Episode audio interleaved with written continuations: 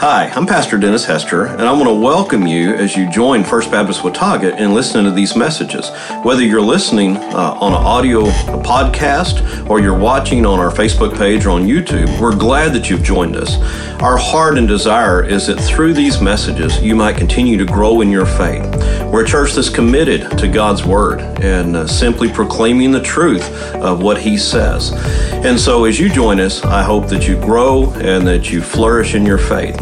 I'd also encourage you to make sure that you're plugged into a local body of believers. If you're here in Watauga, we'd love to meet you, and that you could join in with us. If you're outside of Watauga, I'd encourage you to find that body of Christ that you can get plugged into. There's nothing that, that can substitute for that local uh, relationship as you join with others in worship of our holy God. So, welcome. We're glad that you're here to listen and join in. If you would need prayer or you need to be encouraged in some other way, I'd encourage you to uh, just simply uh, email us, uh, contact us through Facebook, and we'd love to get back with you as soon as we could. God bless you as you listen to God's Word. And uh, this, during this season, as we celebrate his birth, we get often caught up in the sentiment of the baby in the manger and sing songs like Away in the Manger, forgetting that even when Christ was born as a babe in that manger, he was God. And he is God. And that was not his beginning, and that certainly was not his end. In Scripture, in the New Testament, there is one and only one miracle that Jesus performed that's recorded in all four of the Gospels. And it's because Matthew, Mark, Luke, and John, they all had different purposes. They all saw things from a different perspective. And uh, uh, my text today, I'll go ahead and give it to you so you can be turning there. It may take you a little bit to find it. It's going to come from Micah chapter 5. We don't spend a lot of time studying the Old Testament prophets, but that's where the text of the message is going to come be going to be from. Just give me a moment to get there with you. Uh, in the New Testament, the only miracle that's recorded in all four of the Gospels is when Jesus took the bread and the fish from the little boy and fed over 5,000 people. Scripture says he fed 5,000 men plus the women and children who had gathered there. So we really don't know the total number of the people that he fed. It doesn't matter. If he'd fed a thousand people with uh, a few loaves and a few fish, that would have been a miracle in and of itself. But one of the things that that little piece of trivia illustrates for me, and I hope for you, is that God delights in taking what seems like impossible circumstances and accomplishing his purposes. He delights in taking what is little and making it great. He delights in, in working in our lives in such a way to take someone that you would, you would look at their life and say they'll never amount to anything and doing great things with those people. And this week's message is going to going to deal with that issue a little bit. Uh, in Luke chapter 2 and in Matthew chapter 2, both of those gospels give us uh, the, the location where Jesus was born. Now, we know he was born in Bethlehem. Matthew chapter 2, we find out that Matthew points back to a prophecy from Micah chapter 5, verse 2. He, he, Matthew says the reason that Jesus was born in Bethlehem was because God had predicted it hundreds of years before. Now, so go with me back to Micah chapter 5. We're just going to read these two verses, uh, verse 1 and 2, and we're going to focus in on the prophecy that we find there in verse 2. The scripture tells us, as he speaks to Bethlehem, Now, daughter who is under attack, you slash yourself in grief. A siege is set against you. They are striking the judge of Israel on the cheek with a rod. Now, let me pause there for just a moment because Bethlehem was a little a bedroom community a few miles outside of Jerusalem, and Bethlehem was kind of the, the, the you know, the stepchild that was mistreated, you know, like in, in the Cinderella movies or the Cinderella story. Bethlehem was, was looked down upon. Bethlehem was, was, uh, was not considered to be much. Bethlehem could look up on the mountain and see its beautiful sister city, so to speak, Jerusalem, with its grand walls and its fortresses and the beautiful temple that Solomon had built. And Bethlehem was nothing, it was a little community outside.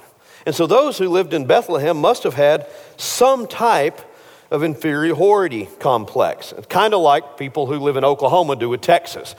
But uh, just kidding. I know I'm, that one's going to get me in trouble. And after the football game yesterday, it really doesn't help uh, my argument there. We see that a lot in life. We see those who have that complex that feel like they just can't.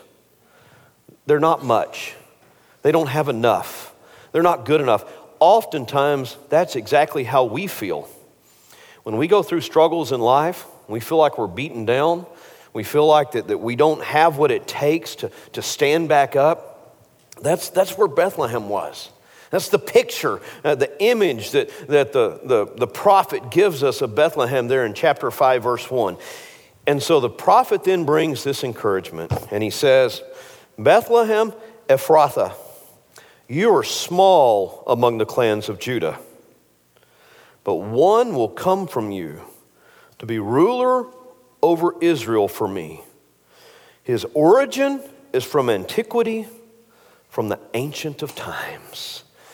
God, in His sovereignty, in His wisdom, for His purposes, chose to send his son. When the Savior, who we had talked about last week, who was predicted in Genesis chapter 3, verse 15, at the very beginning of, that, of time, when that Savior came to step into this world, to step onto this earth, to take on God taking on human flesh, he did not do it in Babylon one of the great cities of the time. He didn't do it in Jerusalem, the great city of Israel.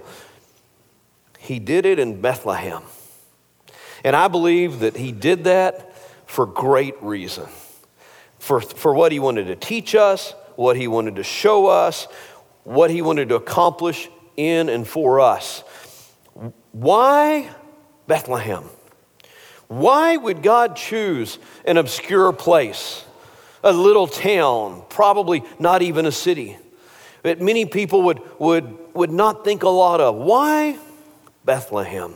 I think that there's really two big categories of reasons. I'm going to give them to you as two reasons here. And I think that we find it in the text. You are small among the clans of Judah. I, to you, this ruler will come. First of all, God chose Bethlehem because he could, because he is God. He's sovereign. Man would say, well, you can't, that, that's not where the Savior will come from. The Jews would be thinking, that's not where the Savior is going to come from. A world from the outside looks at the, the story of Christmas and says, that's crazy. That's a myth. That's some made up tale of old. That doesn't make any sense. If there was a God and if God was to send uh, his son or he was to step on this earth, certainly he wouldn't have come to a little community outside of Jerusalem, obscured and set away. But God uses whoever he wants.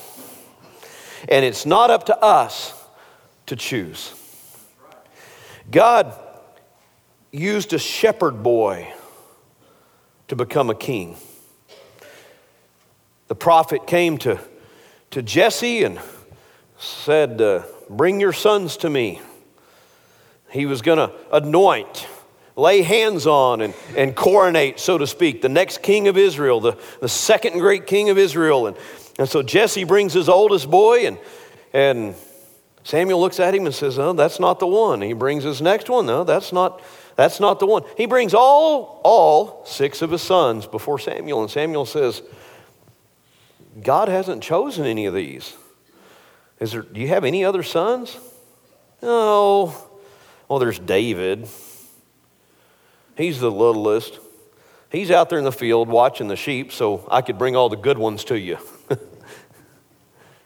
So we'll bring him. And he brings David in before Samuel, and Samuel says, He's the one God's chosen. Even the, the, the, father with seven sons would not imagine that David was going to be the king of Israel, but God chose David. Why? Because God is God. God knows the heart. God knows what's going on inside. And even more important than that, God understands his purposes and his plans. God chose a shepherd boy to be king when even the shepherd boy's father put him seventh in the line, last to be chosen. God chose a, a reluctant evangelist to, read, to, to, to bring a, an entire kingdom to repentance in the Old Testament, we're a little bit familiar with the story of, of Assyria, the great kingdom that destroyed took captive the northern 10 tribes of Israel and, and destroyed all of the, uh, the Damascus and, and Samaria and all of those northern areas of Israel. God used the Assyrian king to, to, to enact his judgment. And, and the Israelites, the Jews, didn't like Assyria. But God said, you know what? I created them too, and I love them. And, and Jonah, I want you to go give them a warning that if they don't repent, that they're going to be destroyed. Jonah said, I ain't going to do it. and he fled. He didn't want anything to do with being the prophet who took the message to the Assyrian king. And so, y'all know the story. He got on a boat, was trying to get away. The storm came.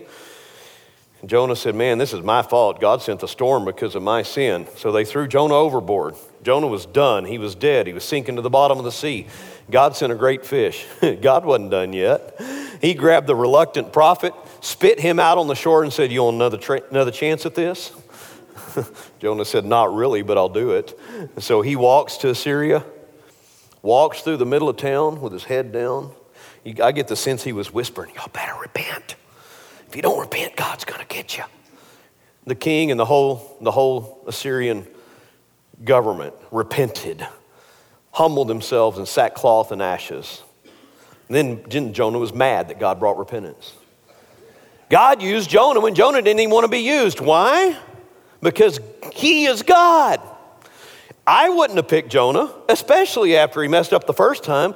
You wouldn't have picked Jonah, but God chose Jonah to accomplish his purpose because he's God.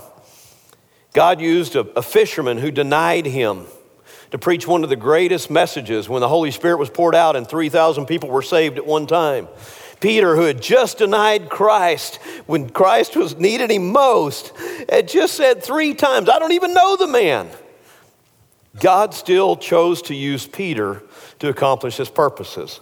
Why? Because God has a purpose and a plan, and God can do what He wants.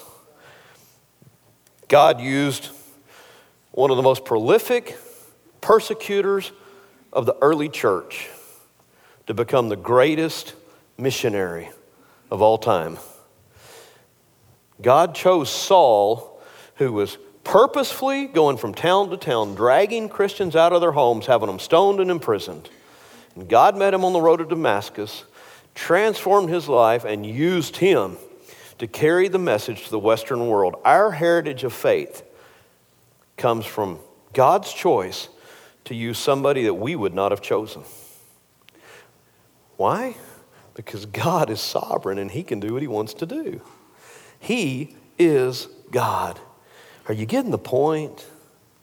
God chose Bethlehem out of his purpose and his design and we may not ever understand all of the reasons that God chose Bethlehem. I think He gives us hints in Scripture of why He chose Bethlehem. And I'm grateful that He chose Bethlehem because it teaches me that I don't have to worry about the details if God chooses me. If God chooses to send me on a mission or to have a purpose for me, it doesn't matter if I feel weak. It doesn't matter if I don't have enough. It doesn't matter if I'm not good enough or not wealthy enough or don't have enough money or I'm not big enough.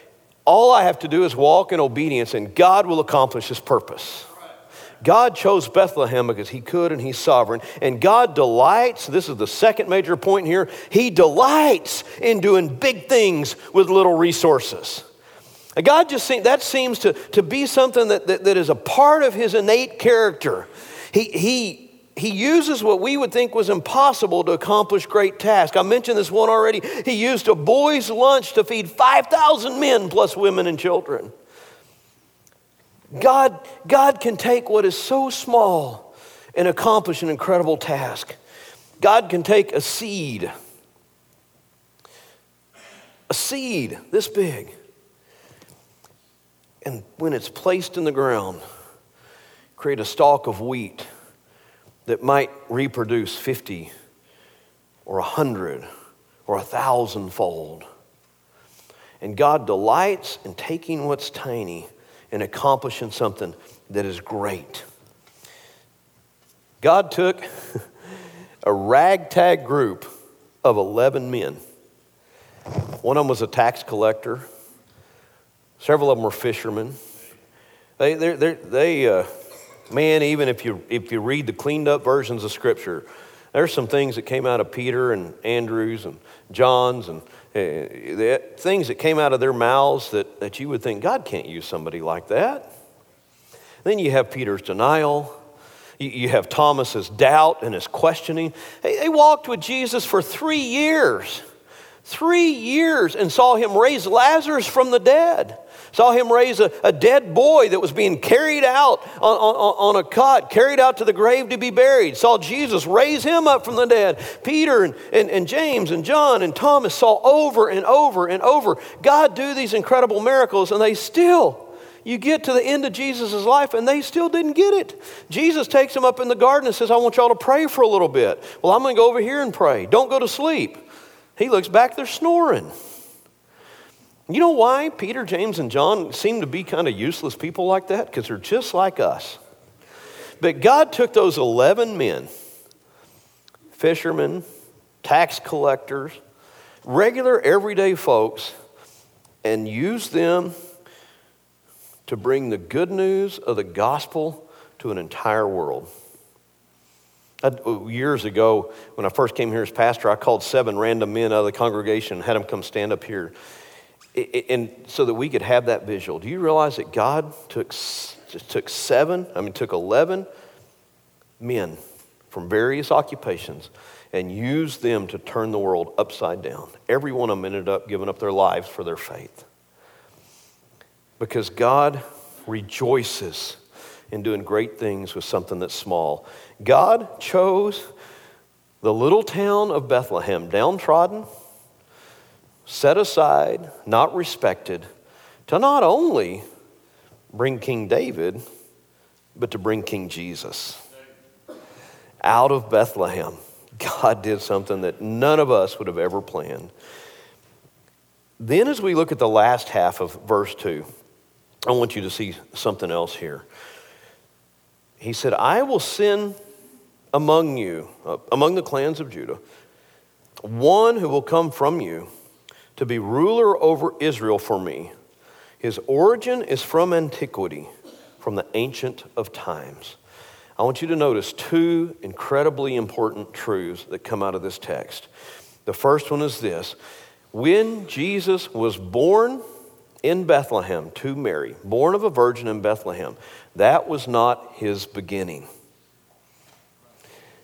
Jesus was from antiquity. Jesus was God from the beginning. In fact, in the human mind, we think everything has to have a beginning. Jesus was God when there was no beginning. Jesus was, Jesus is, and Jesus is to come. He is the, the King of Kings, the Lord of Lords. Make no question about it. Jesus, as, as the, even in God's Word, as we use human language to, to try to describe who Jesus is and his purpose and, and his nature and his character, Human words fail us. We call him the only begotten Son of God, and that gives us this idea that at some time he was born. Well, he was born as though he took on human flesh, but before he took on human flesh, he was. He's the, the King of Kings and Lord of Lords. He was in the beginning. Colossians chapter 1 says that he was there at creation. It was by him and through him and for him. All things were created. Jesus didn't come into being 2,000 years ago in the little town of Bethlehem. Jesus was, and he entered our world 2,000 years into, in the womb of Mary, the Virgin, in Bethlehem.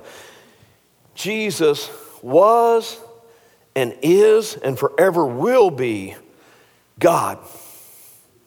Now, as I always tell you, my mind cannot fully comprehend and certainly cannot explain in human language how God is three in one.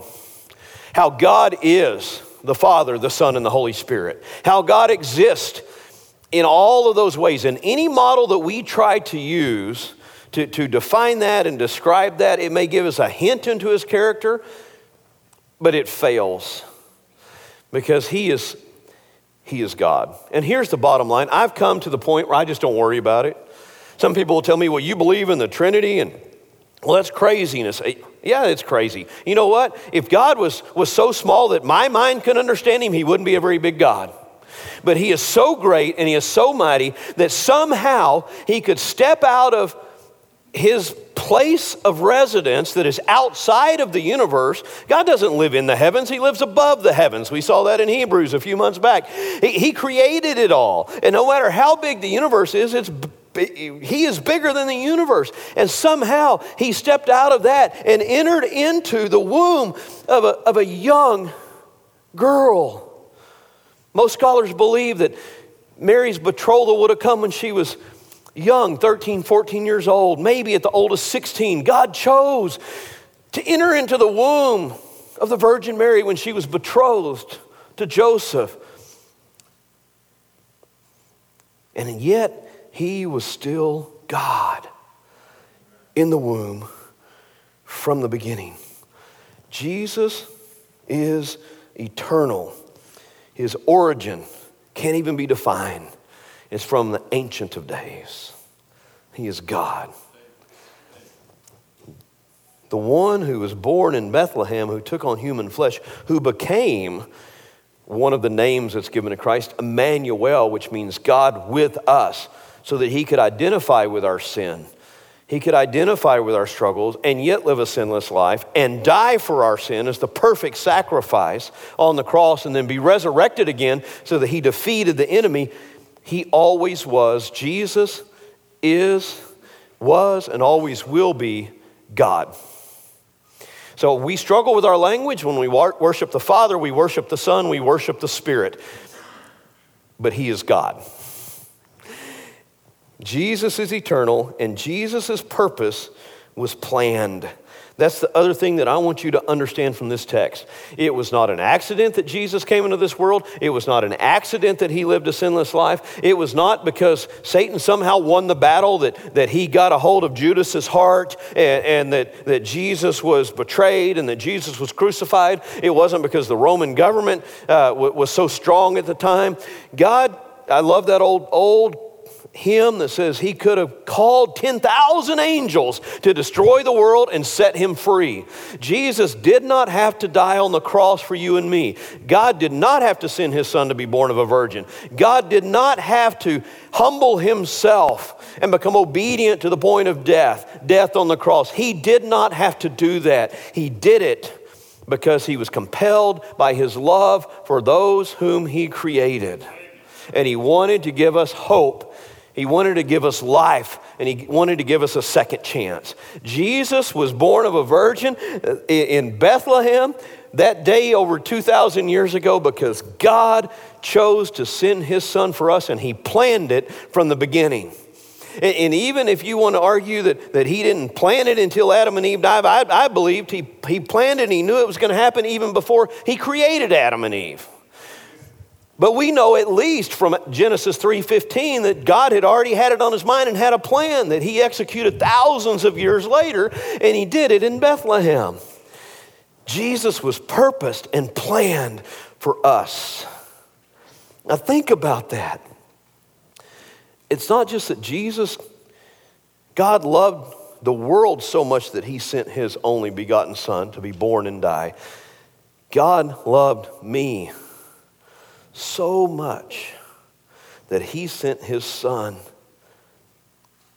to be born of a virgin, to suffer as a man, to live as a man, and to die on a cross for me and for my sin. And it wasn't something, it wasn't some idea that he just thought of one day and did on the spur of a moment. Something that God purposed and planned for thousands of years. Knowing the pain and the suffering that it was going to bring, and yet he still purposed it. And we see that in these prophecies that God was at work thousands of years before to, to, to plan and accomplish his purpose that we might have hope of eternal life.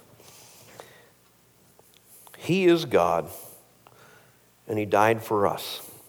I want to pivot because the, the primary message that I want you to hear, that I believe God has, has spoken to me about this text, is that what God chooses to do is to take something that is small, that seems insignificant, and, and to create incredible things, to do something mighty with that. To do that, our eyes have to stay focused on Him. For God to God wants to use us, but we need to be humble enough that we keep our eyes on him.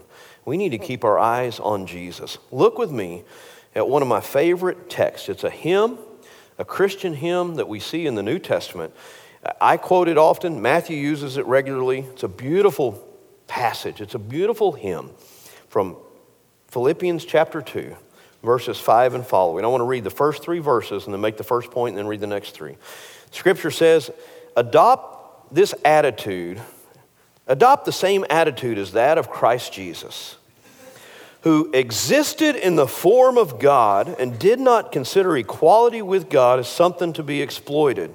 Instead, he emptied himself by assuming the form of a servant, taking on the likeness of humanity, and when he had come as a man, he humbled himself by becoming obedient to the point of death, even to death on the cross.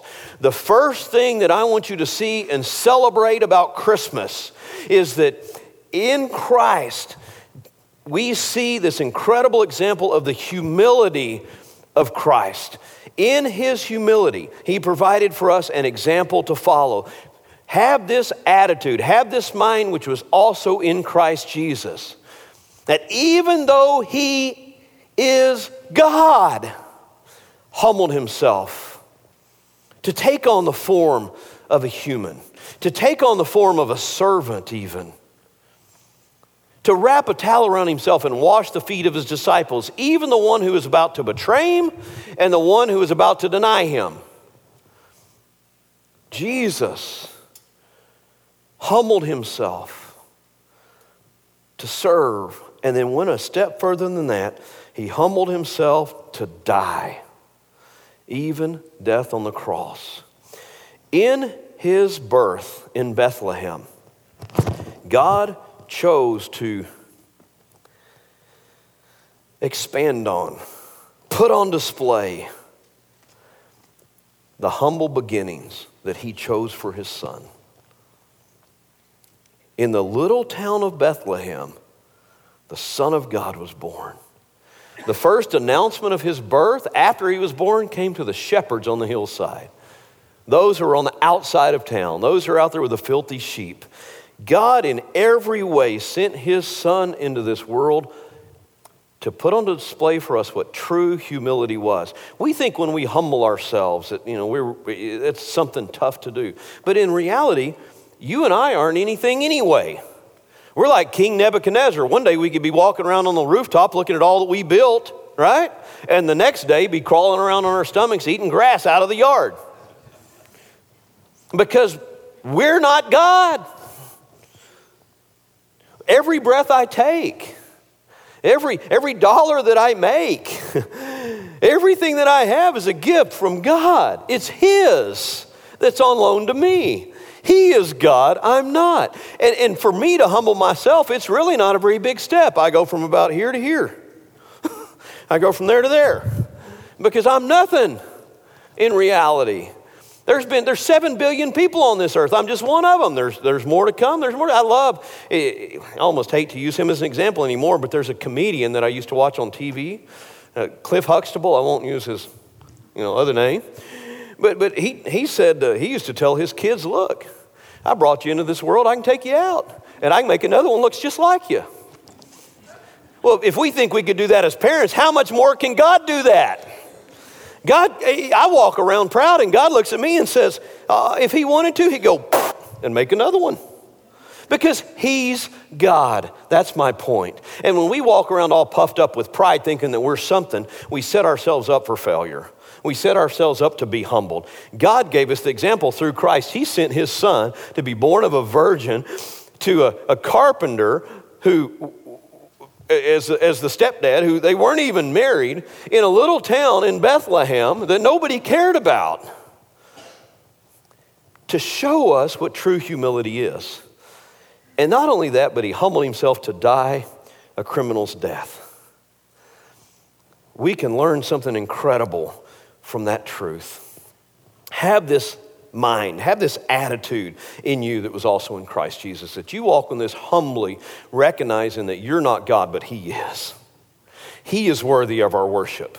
He is the one that, that is due our celebration and our worship. He's the one that ought to be lifted up, not me and my accomplishments. I ought to be looking to Him because everything that I have is a gift from Him. And second, He is worthy of worship because He is God. He is the Lord and the creator of the universe. The song in Philippians goes on to say, For this reason, God highly exalted him and gave him the name that is above every name, so that at the name of Jesus, every knee will bow in heaven, on earth, and under the earth, and every tongue will confess that Jesus Christ is Lord to the glory of God the Father. God sent his son in the most humble way to teach us how to walk humbly and to remind us that he's God and that we're not.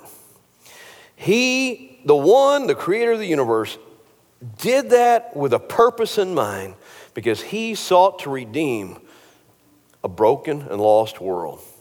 He sent his son to die on the cross so that you and I could have hope of eternal life. And here's one of the big problems for our world. We can say for our culture, we can say for the lost out there, but I'll say it for us as the church. Sometimes we think we're something when we're really not. Thinking that, you, that, that you're okay when God says you're a sinner will end up causing you to spend eternity separated from Him in hell. It's the bottom line. If you think you're all right and God says, you know what, all have sinned and fallen short of the glory of God, you, without putting your trust and faith in my son, whom I sent to die for you, to offer you this incredible gift of salvation, if you won't humble yourself to receive that gift, you have no hope. You'll have no eternal life. Scripture's clear. It doesn't matter how good you are, you're not good enough to be God. You're not holy enough, you're not smart enough, you're not perfect enough to be God. And so the only hope you have is to put your faith and trust in the one who was born in Bethlehem and died on Calvary's mountain. That's the hope that you and I have of eternal life. And until and unless and until you do that, God says that your sin is not forgiven. Your pride prevents that from happening and you'll spend eternity separated from Him. But if you'll humble yourself to the King of Kings and Lord of Lords, and lay your heart down before Him and say, Lord, you're right. Without you, I'm nothing. Without you, I can't take my next breath. Lord, I'm a sinner. I've sinned against you, and I need you to come and wash me clean. I need the forgiveness that only comes from the blood of Jesus who died on the cross. Father, would you forgive me of my sins and make me part of your family? His word is clear that when you do that, you become his child. There's only one worthy of worship. And yeah, he was born in a tiny little town on the outskirts of Jerusalem that seemed without meaning. And we sing a song about it during the Christmas season. Oh, little town of Bethlehem how still we see thee lie. Above thy deep and dreamless sleep, the silent stars go by. Yet in thy dark streets shineth the everlasting light. The hopes and fears of all the years are met in thee tonight. For Christ is born of Mary, and gathered all above, while mortals sleep, the angels keep their watch of wondering love. O morning stars together, proclaim the holy birth, and praises sing to God the King, and peace to men on earth. O holy child of Bethlehem, descend on us, we pray. Cast out our sin and enter in. Be born in us today. We hear the Christmas angels, the great glad tidings tell. Oh, come to us, abide with us, our Lord Emmanuel. I plead with you today if you have never humbled yourself enough to put your faith and trust in Christ and Christ alone for eternal life, don't let this day pass until you come to God and say, Lord, I can't get there on my own. I need your forgiveness. I need your cleansing. I need what only your Son can do in me. Make it a Christmas prayer. Even if you pray these words, O holy child of Bethlehem, descend on me, I pray. Cast out my sin and enter in. Be born in me today. Would you, during this Christmas season, make it that, make this the day that you'd put your trust in Christ alone for your eternal life? You can leave here today knowing that you know that if you were to take your last breath on earth, you'd take your first breath in heaven. But you can only have that assurance if you humble yourself and put your faith and trust in Jesus, the one who humbled himself and died for you. This is your opportunity to do that. Matthew, would you come lead us in a hymn of response? And, and if God is calling you to, to make a, a, a commitment to follow him, to put your faith in Him for the first time or to put your faith in Him in a new way, I'm going to encourage you to come. You can pray with Kevin or I. We'll be up here. You may want to just pray at the altar. But if you'd like a little bit more counseling, we'll have someone that can sit down with you and help you. But stand with us as Matthew leads us, and I pray. Father, we thank you for your word. We thank you for the incredible prophecy that came hundreds of years before the birth of Christ that the Messiah would be born in the little town of Bethlehem. We thank you for, for your display, your desire to use what seems so small to do something so great. And Father, I believe that that's a message you have for every one of us. Even when we seem broken, even when we seem like we have no hope, that we can't do anything in our circumstances, you are a God who takes us out of our circumstances to accomplish your great purpose. So, Father, I pray if anyone here hearing this message today doesn't know for sure that they, they, where they'd go when they take their last breath on this earth, they don't know that their eternity is secure, I pray that they'd get that settled. But Father, for those of us who are struggling, who feel like we're not enough, who feel like that, that we can't accomplish enough, that we're too weak, we're too broken, we, we can't get through the next day, the next week, the next month, or the next year. Lord, remind us of what you can do when we surrender our lives and everything we have over to you. Let your spirit speak today and draw us to you, we pray in Jesus' name.